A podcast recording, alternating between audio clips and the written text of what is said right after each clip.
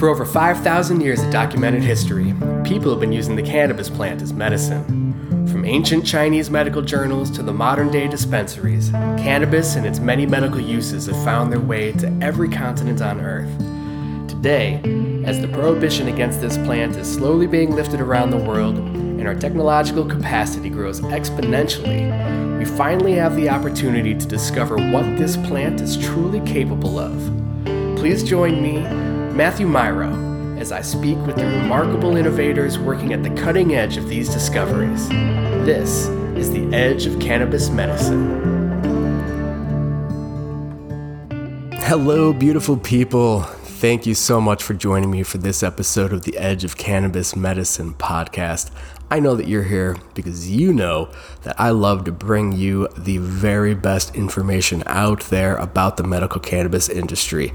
Every episode, I interview a guest that is an expert in their field, be it a cultivator, a medical professional like a doctor or nurse, like we have on today's episode, or maybe they're an entrepreneur or a lab owner or something along those lines. Whatever they're doing, if they're an innovator in the space and they're moving and shaking, I want to bring their wisdom to you, my wonderful listeners. And if you haven't already, please go to whatever platform you like to listen to these episodes on and leave a little review. Let me know how many stars you think I deserve. What is the galaxy that the edge of cannabis medicine exists in in your life? And if that's not good for you, you can reach out to me directly, Matthew at edgeofcannabismedicine.com. I love to hear from you. Let me know what you think. Let me know if there's guests that you want to hear from. I'll do my best to get them on the show. And this week, I have Jessie Lynn Dolan She's a nurse up in Vermont. She has her fingers in so many different areas of this industry. I think you're really going to enjoy this. I got to learn a lot. I learned about the Ganjier certification that I didn't know anything about.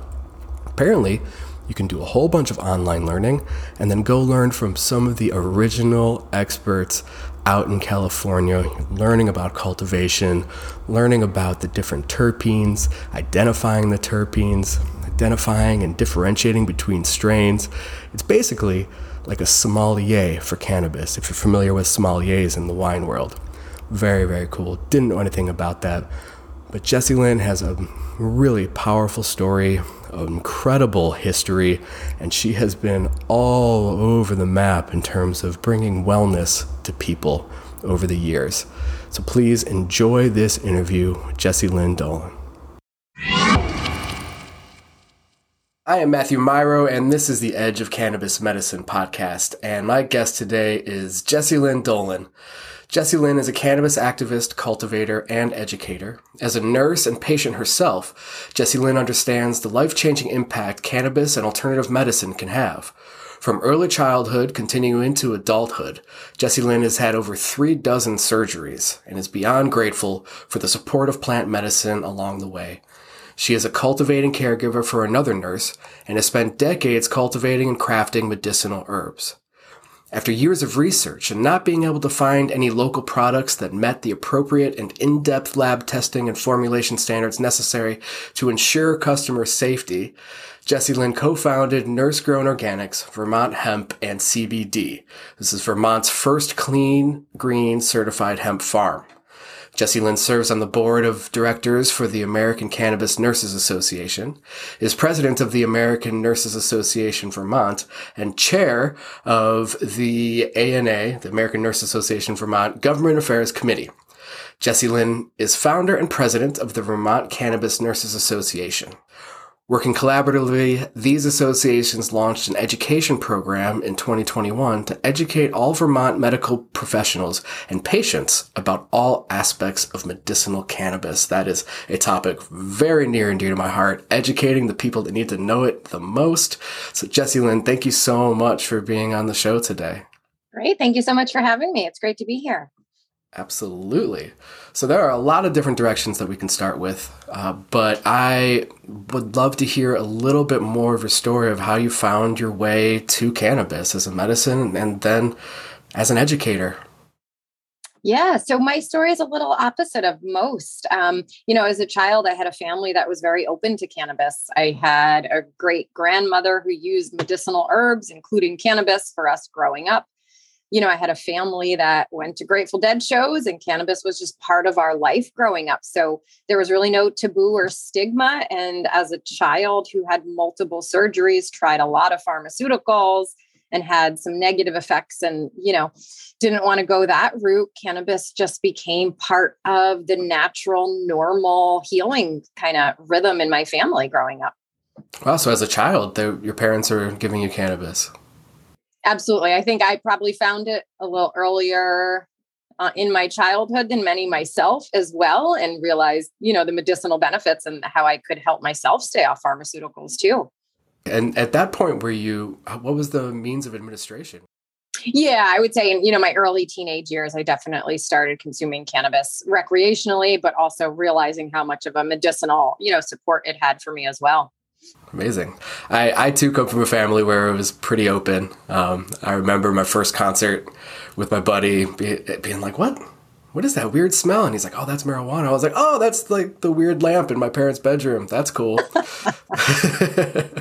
so yeah, it's good to meet someone who didn't have to grow up with the stigma that so many of us are fighting through right now in the industry.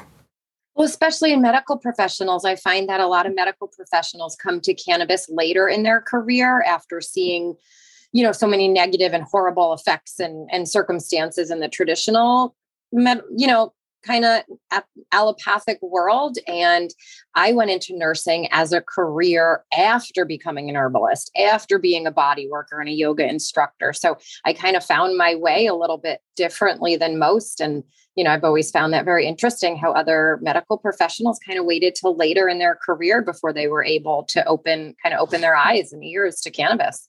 Sure. And what has been the uh, the response from a lot of these professionals as you've tried to educate them there in Vermont? You know, I think it's actually been more positive than I originally had thought would happen.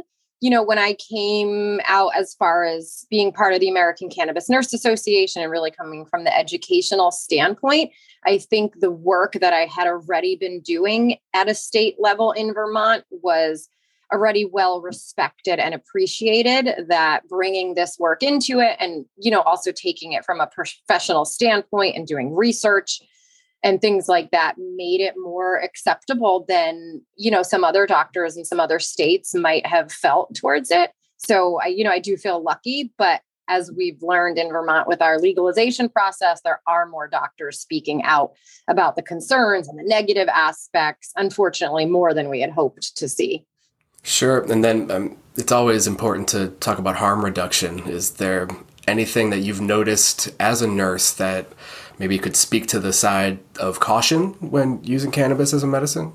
Oh, absolutely. So, as a nurse, I've specialized in opioid use disorder and multi substance use disorder and in the maternal child health area. So with pregnancy and infancy withdrawal. So for us, it's all about mitigating harm, you know, and, and I look at that in a very broad perspective. That could be trying to get someone to cut down from 12 to six cigarettes to help infant withdrawal. That could be somebody using a clean needle for injection. That could be as simple as somebody cleaning their bong on a regular basis so that it's not turning to mold inside their pipe or bong. So I think harm reduction is one of the most important things we can do, but it plays right into stigma. So, are we looking at harm reduction and stigmatizing people and making them feel bad about their choices? Or are we meeting them where they're at? Because anywhere we meet someone, there's always a way we can support them by reducing harm somehow.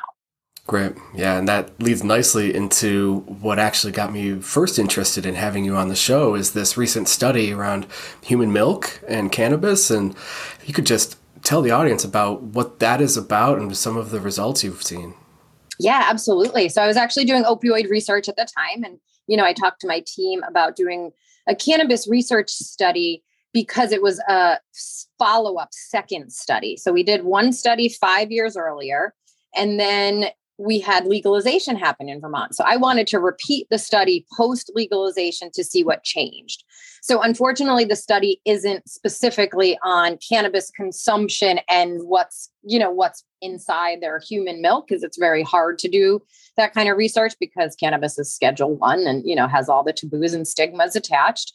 So this was a research survey asking lactation professionals their thoughts their understanding and education, and then what they then recommend to you know pregnant and parenting people as far as should i be using cannabis? What are my concerns? What do i need to know? And what the study found was that 5 years later after the original study you know people's thoughts and perceptions did change. We're not saying that yes yay go ahead use as much as you want. What we're saying is we've found that we it's still beneficial enough to provide human milk feeding or breastfeeding, what people call, to the child as composed to the concerns from the cannabis. So we don't want someone necessarily to stop you to stop milk feeding if they're using cannabis. Of course, we talk to them about harm reduction, secondhand smoke, third hand smoke, everything they need to do to mitigate any of those concerns.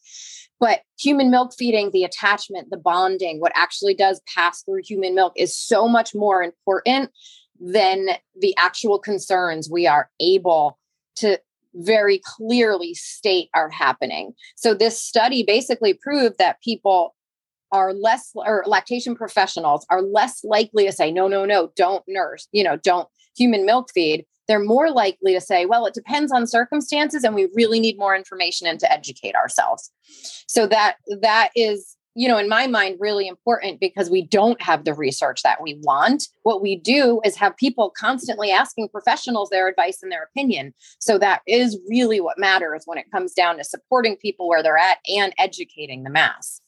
Sure. And that really, really interesting. I'm wondering about being able to collect samples of, you know, of the mothers who are feeding and I mean, I guess with a range of heavy users versus moderate versus infrequent or, or whatnot. I mean, there's so many ways that another study, when things are more open legally, could actually be done. Have you taken any steps toward that at all?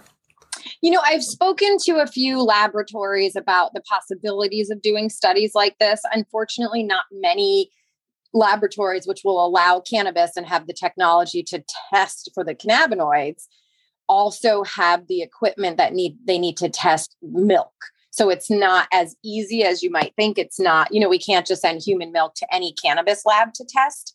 But I have started those conversations, and that is my hope in the future that we can have more, you know, more of these studies just based on the fact that adult use is legal. But you know, one thing I, I remind people is the biggest unfortunate consequence and side effects of cannabis use is the legal concerns and the repercussions. And where in Vermont, we were able to change some of those laws in 2017. In a lot of other states, if a mom admits or shows THC in their human milk, they can be in a lot of trouble and even lo- lose custody of their child. So, unfortunately, it would have to be very dependent situations and state laws to even safely do this without putting a family unit at risk. Oh, sure for sure. And I, my sister has been nursing for the last two and a half years. She had, had a child had another one. And so it's going to continue for quite a while. Um, and she's a very, very sober individual, really does everything she can to not put anything remotely toxic into her body. And, um, just speaking with her because I'm curious about it and she's my sister, so she'll tell me anything, which is great. But just the understanding of the mood shifts between different meals that she has and noticing how it feels. She married an Indian man, so if she has a, a spicy meal one night versus a more bland Western meal, she can see what's happening in her daughters and, and their behavior. It's fascinating. Absolutely. Oh, I think that's wonderful. Yes. I think everything we ingest in our body really matters so much more when we think, and people don't actually think about it until they are pregnant or feeding another human child. Oh, for sure. For sure. Well, I'll be very curious to watch how this continues and to see about it because so much of what we hear is mostly just during pregnancy. It's all cannabis use during pregnancy. And we almost forget that the next year or two years after pregnancy is still kind of part of that gestation period. It's, it's really important. So thank you for doing that work and getting the ball rolling in that di- direction. Oh, absolutely. And I always have to mention the funniest part of the research is that here in the US, we're still struggling to get it published, even though it's the study five years prior was published. This study we're having a hard time published, possibly because it's not as negative on that, you know, the thoughts and connotations around cannabis. I can't say for sure, but I was very excited that the minute I shipped it over to Israel and to Cannex and, you know, presided by Raphael Mechoulam, they were ready to publish it and excited about it. So it really also in my mind again plays into the stigma and shows the difference of you know culturally and internationally what we are willing to publish and talk about and what we are not absolutely and historically FDA approved studies have been only for studies that are trying to prove some kind of negative something about cannabis. And and they'll always use the word marijuana to make it even more degrading. And it's, it's just it's horrible what we got going on. Absolutely. Yeah, yeah. okay. Um, do you want to share anything about going to Israel and being able to speak? And did you get to meet the godfather himself Uh, unfortunately, we met virtually. He wasn't feeling well. You know, he's 93 now, so he wasn't able to make the trip for for this past one, unfortunately. But you know, it was just amazing and beautiful. The hospitality of the conference, the the food they provided, the level of education was phenomenal um, you know, I met some of the top researchers and scientists in the world, and were e- able to ask them specific questions about their research and really dive in. And everyone was very accepting and exciting. Of you know, I'm a new researcher as far as this is my first publishing, um, so I think it was really an exciting opportunity. As far as conference, the travel was the worst thing ever there and back. From losing bags to missing flights to having my social media and emails hacked and all oh, kinds no. of stuff um, so, but the conference itself was absolutely wonderful. And um, yeah, I look forward to hopefully getting back there again in the next couple years.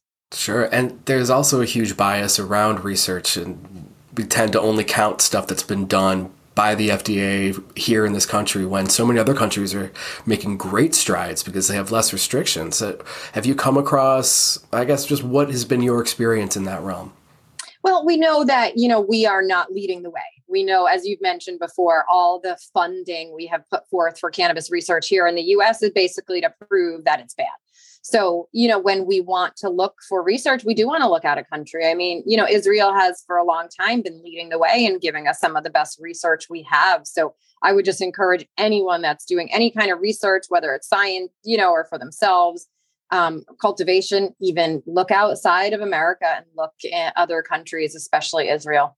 Great. Please do that. Everybody listening, please go and look at what the other countries are doing because they're way on top of it and we are not. So, and if you don't know who the Godfather is, like you said, go watch the scientists, look them up. I always joke around. There's you know, a lot of cultivators who don't know who the scientists are, a lot of scientists who don't know who the cultivators are, and we really need to kind of bridge that gap and appreciate one another for for the you know what we've all brought to the table to bring cannabis medicine to where it is right now. Exactly. Yeah. If you don't know Raphael Mechoulam, look him up. The only Absolutely. reason we know about THC, and CBD, and an endocannabinoid system is because of that guy. So he, he deserves a place of honor in our community. That's for sure.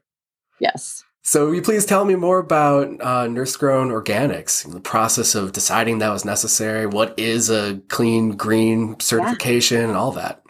Um, so, clean green is a certification specific to cannabis. And the idea is that in the US, because of the illegality of cannabis, you can't be certified USDA organic.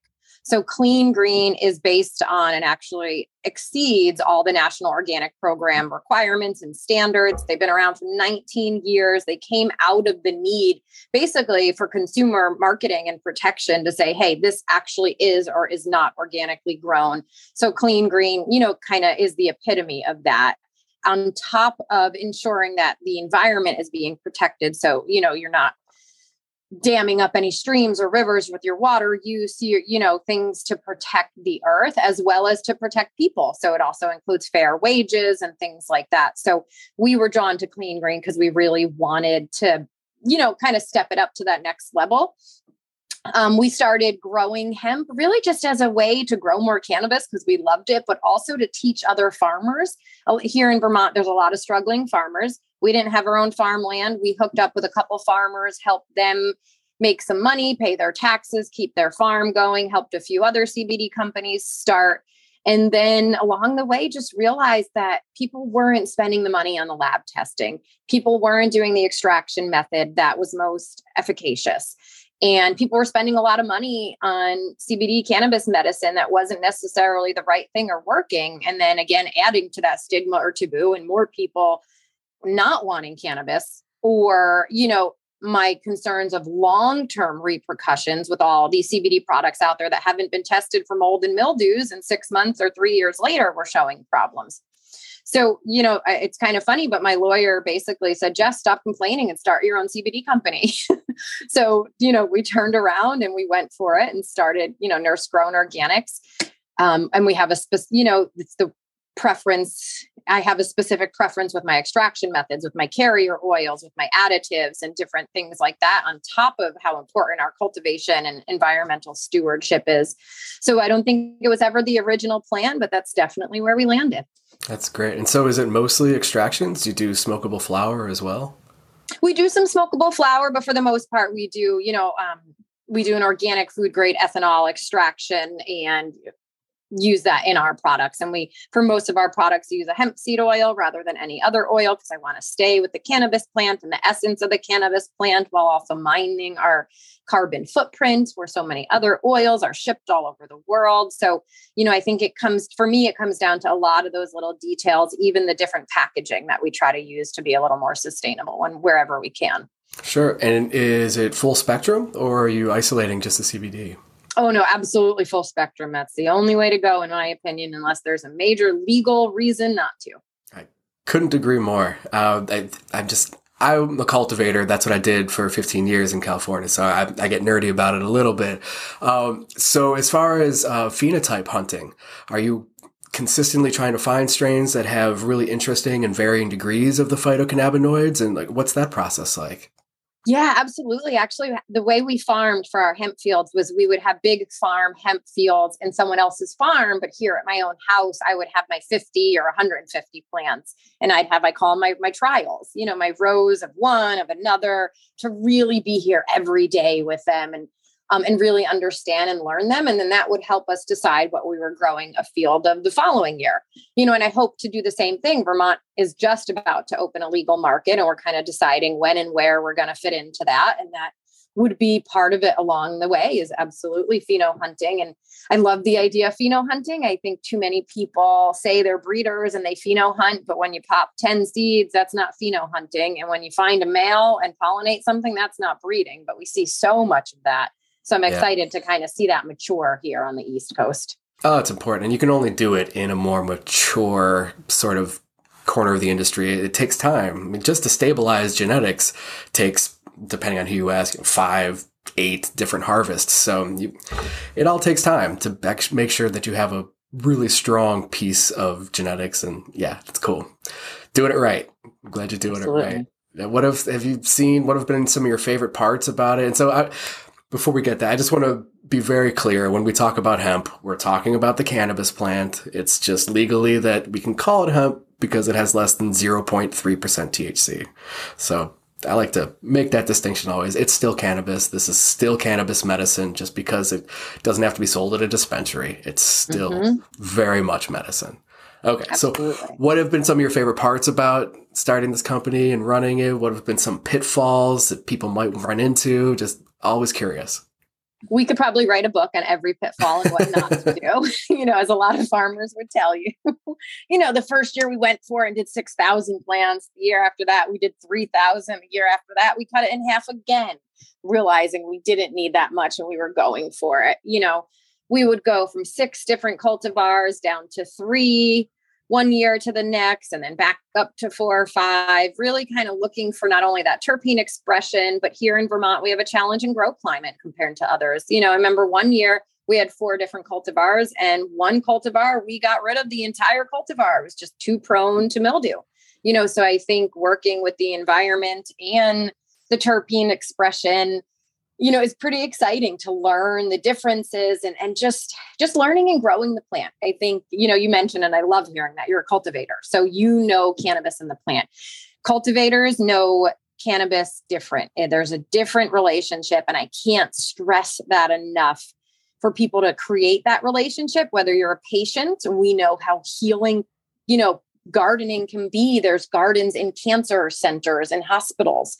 Um, from you know the the person extracting the medicine to the person bud tending to have that relationship with the plant teaches you so much and i can't encourage folks to do that more. I think that's one of my biggest pet peeves in the medical world is not enough medical professionals touch and grow the plant and we need more of that. And that brings me back to the kind of what i mentioned is bridging the gap between you know cultivators in the legacy world and medical experts and you know scientists we really need to bridge that gap more. And i think that's one of the things ganjier has helped kind of me learn and do is is we need to uh, again just appreciate and respect what one another has brought to the table. And in no way would we be here if it wasn't about cultivators and people taking those risks and chances to get to the point that we are today. Absolutely. So i'm going to get to that that ganjier certification but something that i'm i'm going to take a leap here but i feel like you might be interested in as well and it's a personal point of preference for me is cannabis and spirituality and the whole spiritual wellness aspect of who we are as people that is it's been pushed aside because we're trying to move the conversation forward medically and so they think it's important and spiritual wellness is not yet part of the common vernacular but for me as a cultivator it was a psycho-spiritual experience every time i went through an entire growth process from from cutting to flowering and i could really see reflected in the plant's health and in my personal health what was happening for me during that two or three month span of time. It's fascinating. Have you witnessed any of that too with your team? Oh, definitely. Absolutely. I mean, there's a glory and, you know, like you said, a spiritualness that sometimes you can't put into words, or maybe I'm just not eloquent enough to put it necessarily into words. Um, but, you know, we can't have physical health without mental health, without spiritual health. And you nailed it. We don't talk about it and prioritize it here in the Western world in allopathic medicine. And, you know, I started studying massage and cranial sacral and Chinese medicine before I became a nurse. So all that is so inherent and important to me. But you become a nurse in allopathic medicine, we don't talk about your spirituality. We don't talk about your sex life. We barely talk about how much water you drink. But let's bring us back to the plant medicine. And we have to talk about that spiritual connection and the amount of water and whether they're female or male in their sex life, right? So, so it's so it's just a different approach that allopathic medicine is absolutely missing. And again, without that, there's just there's something missing. And we need to really get medical professionals to get their hands on the plants. Yeah, 100%. Couldn't agree more. Okay, so let's jump into that that Ganjier certification. Please tell the audience what that is and what your process was getting certified and how it's benefiting you with what everything that you're working on. Absolutely. So for me, it was kind of like a full circle. It was so much fun.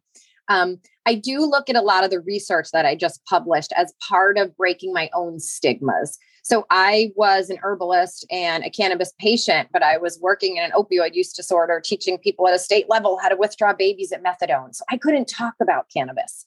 So I created my own professional stigma and wouldn't wouldn't be outspoken about it. And then I was drawn to this research. And even then, I was still a little reluctant to kind of talk about it and put it out there. So then the research came about. I said, okay, you know, now then it was my cannabis friends who were pushing me to get it out there and talk about it. I wouldn't have even applied to present it, you know, with Raphael Mechoulam if it wasn't for nurses kind of pushing me to do so and supporting me. With that, I realized while I was in Israel you know, I, I, was speaking to a few scientists and I mentioned I've been a, you know, legacy cultivator for 25 years. A couple people got up from the table and walked away from me. That was a learning lesson. When so in March, I spent time in Israel with some of the top scientists. Then in April, I went out to Humboldt to spend, you know, over a week or two there and really learn from some of the most amazing legacy growers, cultivators, breeders, um, you know, scientists out there and combining those two worlds you know was again part of breaking my own stigma and realizing you know i went from reticent to research back to my roots. So i didn't want to talk about it and then research made me talk about it and then i and then you know should i really be talking about this and my history and how important cannabis and how much it's been a part of my life? Then i went to ganjier and started to say you know what? Yeah i should because look at what these guys are doing and trying to do for the cannabis plant and cannabis medicine. They are taking some of you know the risks some of the challenges and bringing them out in the open and saying hey let's talk about this. And the difference is huge. We have medical professionals saying hey go use cannabis but they've never grown a plant let alone understand what mold and mildew looks like, let alone understand the difference in cultivars, the different in expressions, the different those terpenes can produce from an outdoor plant to a light dep to an artificial light indoor grow. But they're the ones making these recommendations. So, what it really taught me was we need to work together instead of nurses and bud tenders working against each other. We need nurses training bud tenders. We need bud tenders sharing information with nurses that they don't know because people haven't been comfortable talking to them about their illegal grow and how, you know, what they've been doing.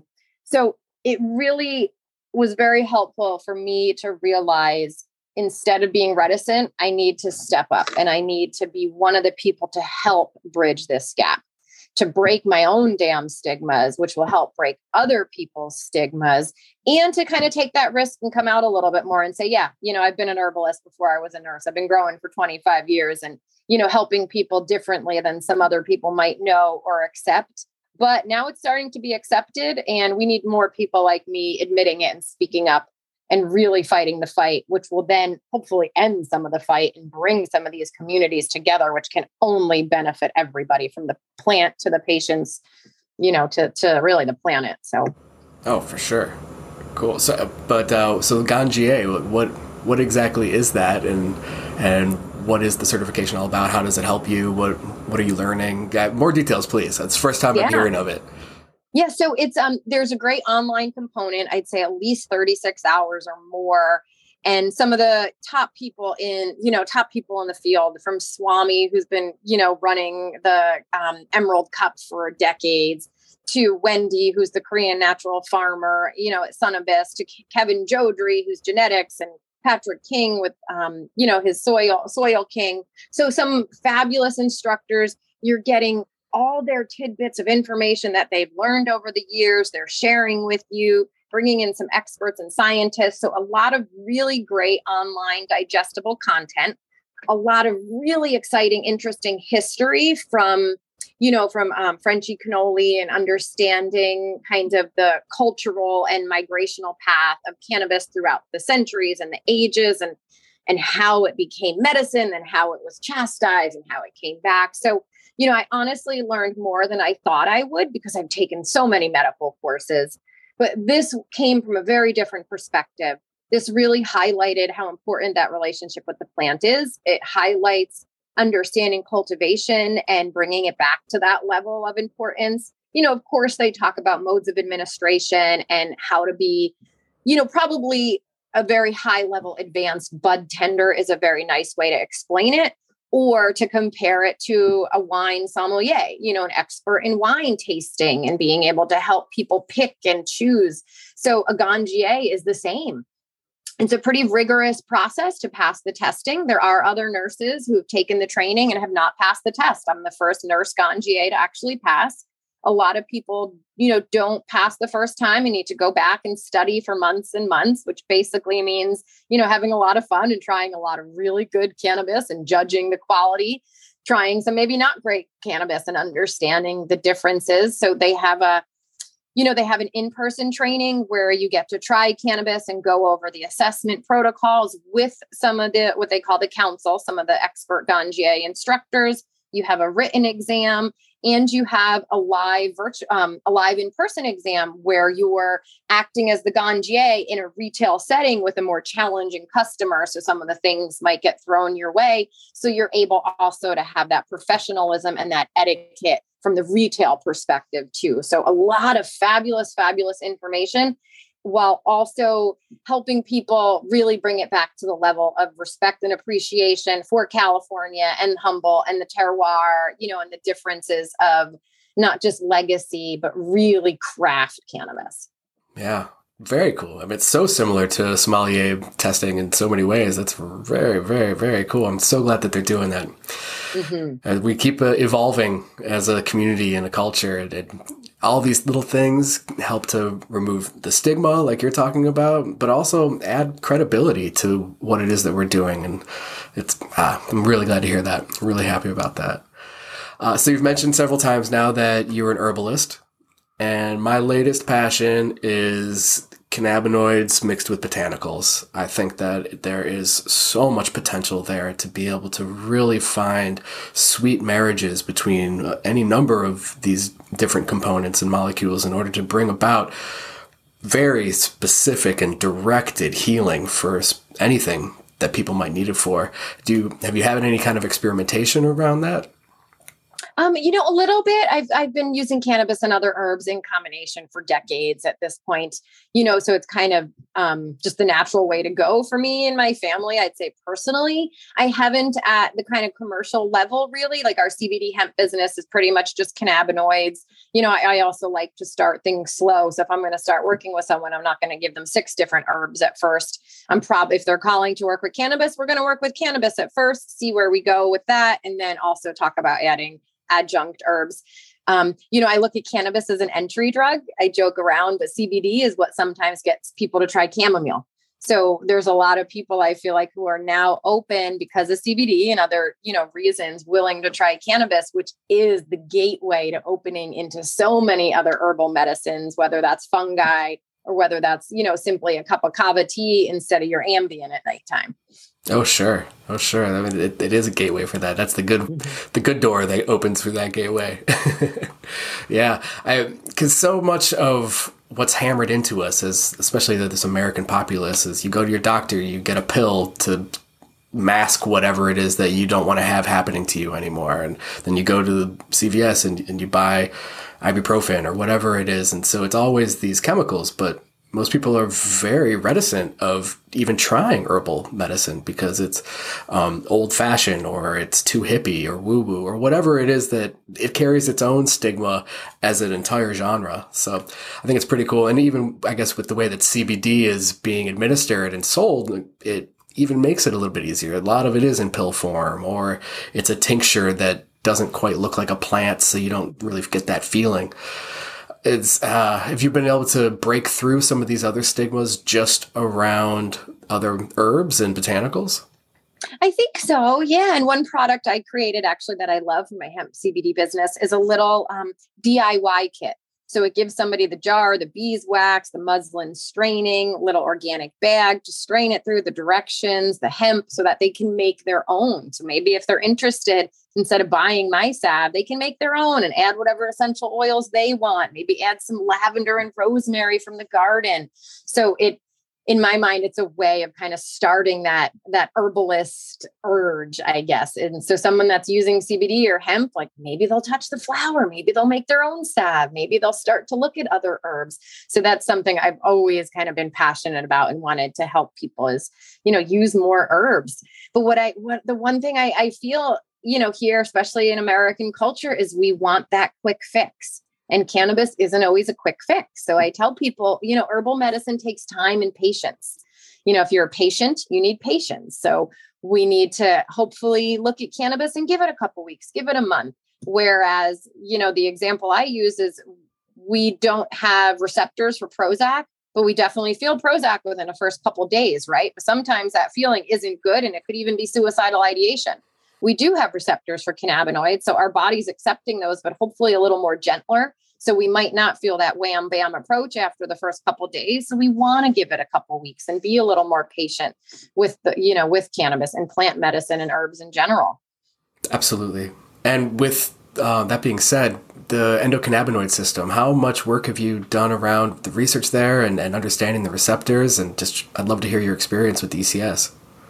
You know, I've taken pretty much most cannabis courses out there that I can think of.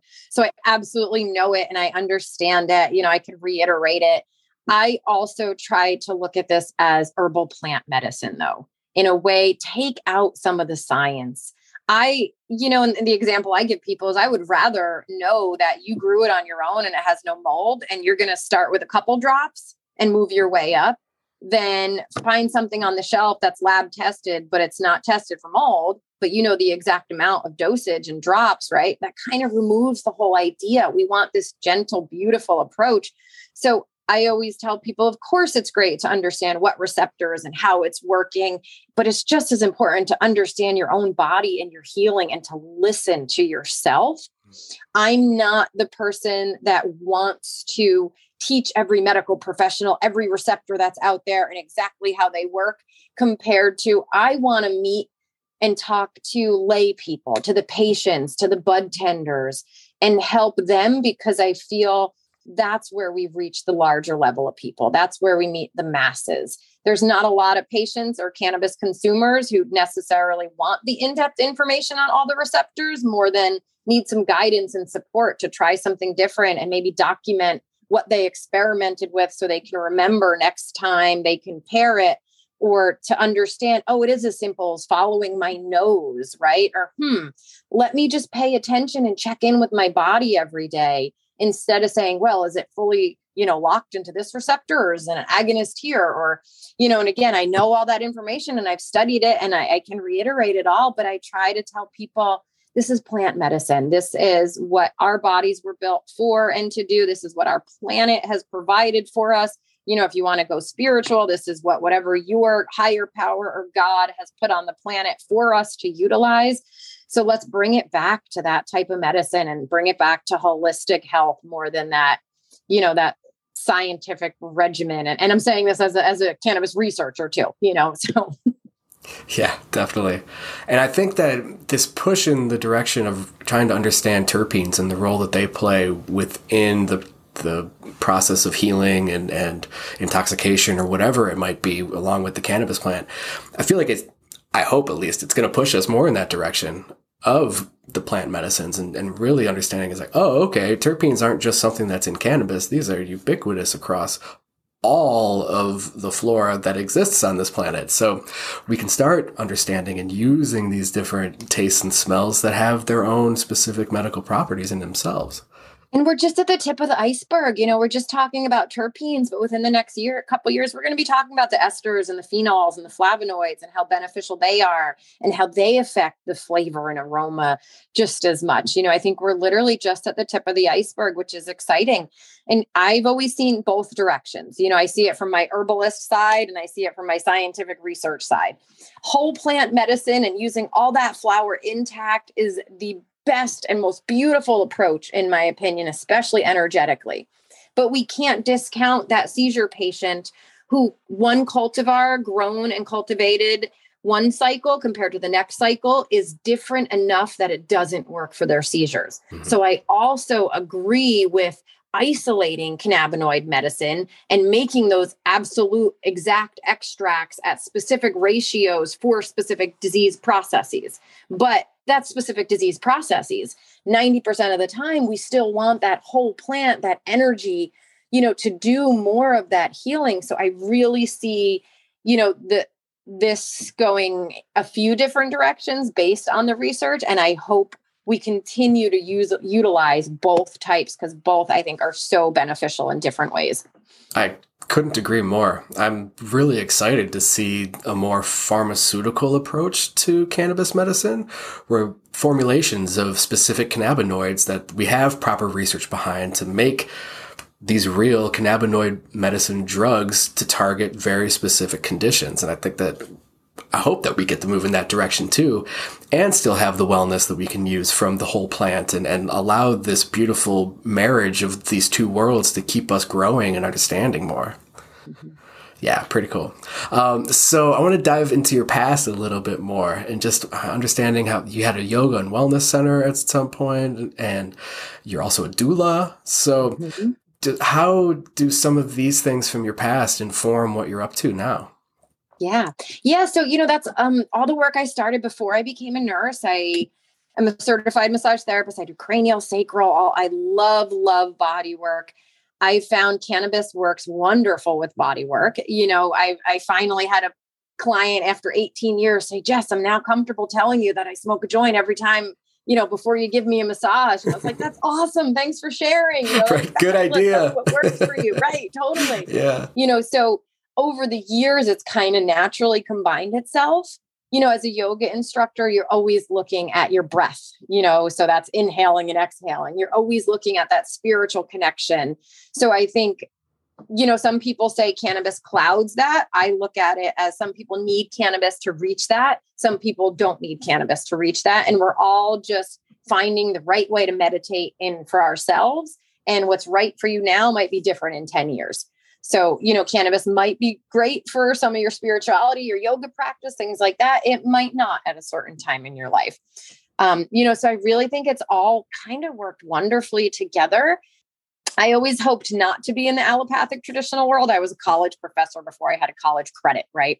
You know, so I kind of went went backwards with a lot of things, but I feel you know, having a yoga studio and all the work that I've done has very nicely transitioned to the work I'm doing now. Right now, I'm working for a doctor of osteopathy in a chronic pain clinic and doing medical massage and energy work and case management on some really chronic patients who would rather use cannabis than opioids for the most part. So it's a way of combining it all. Um, you know, I've always been a birth worker. So I've been a doula for gosh, 20 plus years, childbirth ed, always, you know, that maternal child health world, which again was kind of taboo and I kept separate from my cannabis world. But in the last couple years, it's becoming more evident that we need more outspoken people. We need more education and um, real support in this system. So I'm now I'm the wellness director at Canamommy, which is a nonprofit, which is basically just to support families who have questions and are going through legal hassles and things like that based on cannabis use during the you know parenting and pregnancy. So what you would not necessarily think might come full circle and fit really wonderfully well together, it does. And you know, I've joked around my whole life. I've never chosen necessarily what direction I head more than it's been presented to me. It's been my path. I feel like I've been of service, you know, or hope to be of service in my life. And that this is kind of the direction the world has put me, regardless how reticent I tried to be with it. Yeah, it's almost as if it doesn't matter how windy of a path you go, all the little things that we collected along the way help to inform whatever it is we're up to. Yep. Just make you a better nurse because of it. Mm-hmm. And that's and that's a great way to put it. And you know, in some ways, I love being called a nurse. At the same time, I I also want people to understand. I feel like a lot of my education and understanding from cannabis has come from being a herbalist and a cultivator, not from being a nurse. Mm, sure. And that and it's important to me for people to understand that. You know, I've recently talked to a few folks about the Ganjier program, and there are absolutely times I would recommend a Ganjier to a patient instead of a nurse depending what they're going for. If they have cancer and they're on tamoxifen or you know diff- or chemo, that's a different story. Maybe we want someone who understands the medication interactions a little bit if they're consuming it orally. But if they're just smoking cannabis for symptom relief, a ganjier knows you know strains and cultivars and terpenes and different different things than some nurses might so again that's why we need to work together and balance the two because there's such a ben- benefit from those different areas of expertise. Yeah, I think that's great. And uh, organization that I work for, we are really trying to push change within the industry. And one of the things that we want to do away with entirely is the idea of a bud tender.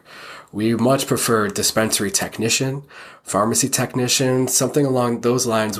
And in an ideal world, they would be a ganjier that you have at least one that is always on the clock if the store front is open and so they can be there to answer any tough questions that the bud tenders still have. But i mean even that just remove this from alcohol. This alcohol is so dangerous and so harmful to the body and cannabis doesn't have any of those things going on. And this this bud tender thing i think it's got to go. Like let's bring more legitimacy to what we're doing and mm-hmm. yeah. And i think alcohol is a big part of my history and story. You know i grew up um, with a lot of alcohol use in the home compared to another parent that had a lot of cannabis use in the home. And there was a big difference between who you could talk to at six, seven o'clock at night, as well as, you know, you mentioned in the beginning, I've had dozens and dozens of surgeries. That was a drunk driver who hit us as a child. Mm. So, you know, I see the detrimental impacts of drunk driving and alcohol use within my own family. And it's the reason I'm still today having surgeries and will the rest of my life. Wow. Oh, my goodness. Wow. And so have you found uh, cannabis to ease the pain post surgery, like that very acute kind of pain? Oh, absolutely. I'm extremely sensitive to opioids, if not allergic to some, and you know, avoid them like the plague.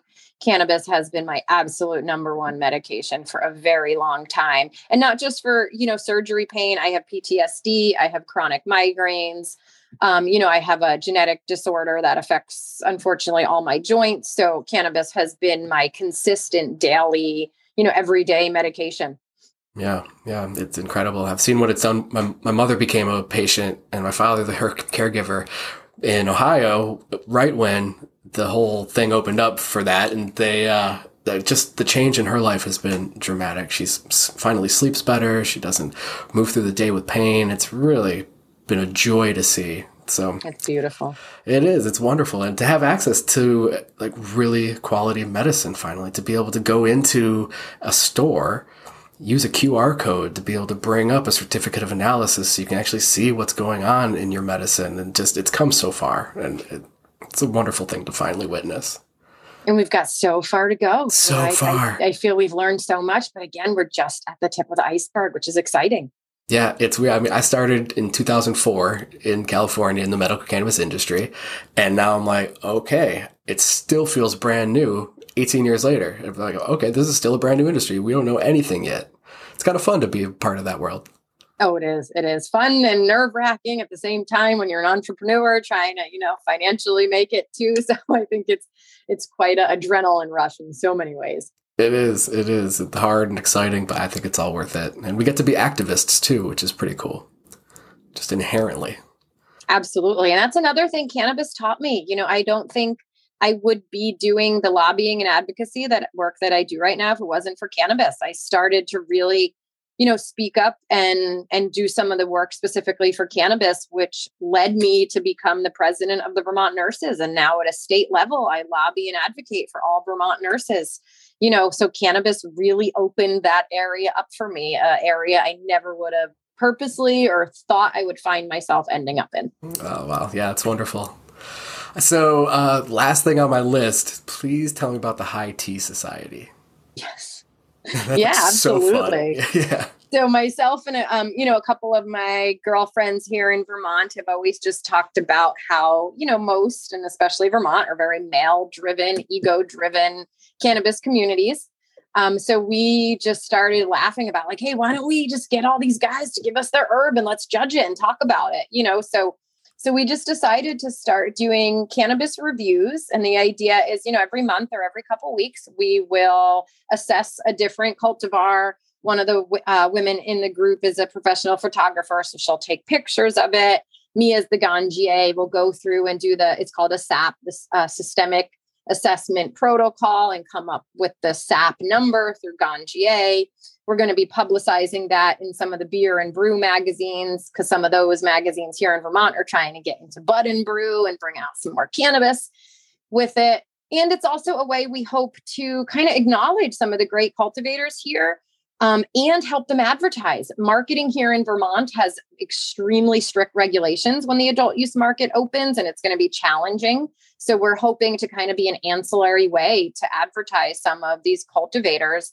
Um, each time, we're going to have a different female join us, you know, and kind of make it fun, have it a little bit goofy, you know, but also from the educational standpoint. So, giving little tidbits as to, you know, what does a mature trichome look like as compared to a decent cure then you know talking about what different terpenes extra- expressions we might find how we might use them medicinally all the way to you know we've talked about how the trim job looks like a brazilian bikini wax versus this. So you know kind of taking the silly female but also the educational approach and seeing where we roll with it I love it. That was great. Yeah, I came across the Brazilian on the on your side. I was like, "This is funny. We got to talk about this." yeah, and we will we will be coming out soon with little video excerpts of it. You know, ten to fifteen minutes of each time we do our sesh. You know, some of the bloopers and highlights from the educational pieces to the goofy pieces. So we're just working with a video editor to get that cleaned up now and again hope to just use it to really exemplify some of the vermont market and some of our you know awesome cultivators here yeah, and it's specifically for women, or do you invite other folks too? That uh, just anyone who's not a man, basically. Well, anyone that I shouldn't say woman, anyone that is female identifying, you know, or is comfortable with that, um, you know, and we we really just wanted it to be something that I hate to say, and I don't mean to be biased or judgmental, but really is diff is for more for women in weed, you know, and by that we, you know, we mean women, female identifying folks that um, you know want to really express it differently and I hope to not only leave some of that ego aside, but highlight some more female identifying folks in the cannabis world. We don't have enough. We're losing them. You know, we're losing them. Our numbers are going down. So we need to do anything we can to boost that back up. Yes, absolutely. More entrepreneurs, more medical practitioners, more everybody, more just consumers that are willing to come forward and say, hey, this is who I am, this is what I do. I mean, yeah, more women involved in it just in general would be great. Okay, so I have one question that I like to ask everybody. Mm-hmm. If there is one specific change that you would like to see enacted immediately within the medical cannabis industry, what would that change be? That's such a oh wow! I have like seven pop in my brain know, at right? first. oh, I guess I'd have to say consumer safety. So probably you know protocols around full panel lab testing for contaminants to ensure consumer safety. You know, then I want to run to that social equity side because my partner is a felon of well, we need you know descheduling and decriminalization, but um, so there's a lot that comes to mind. That is a good question.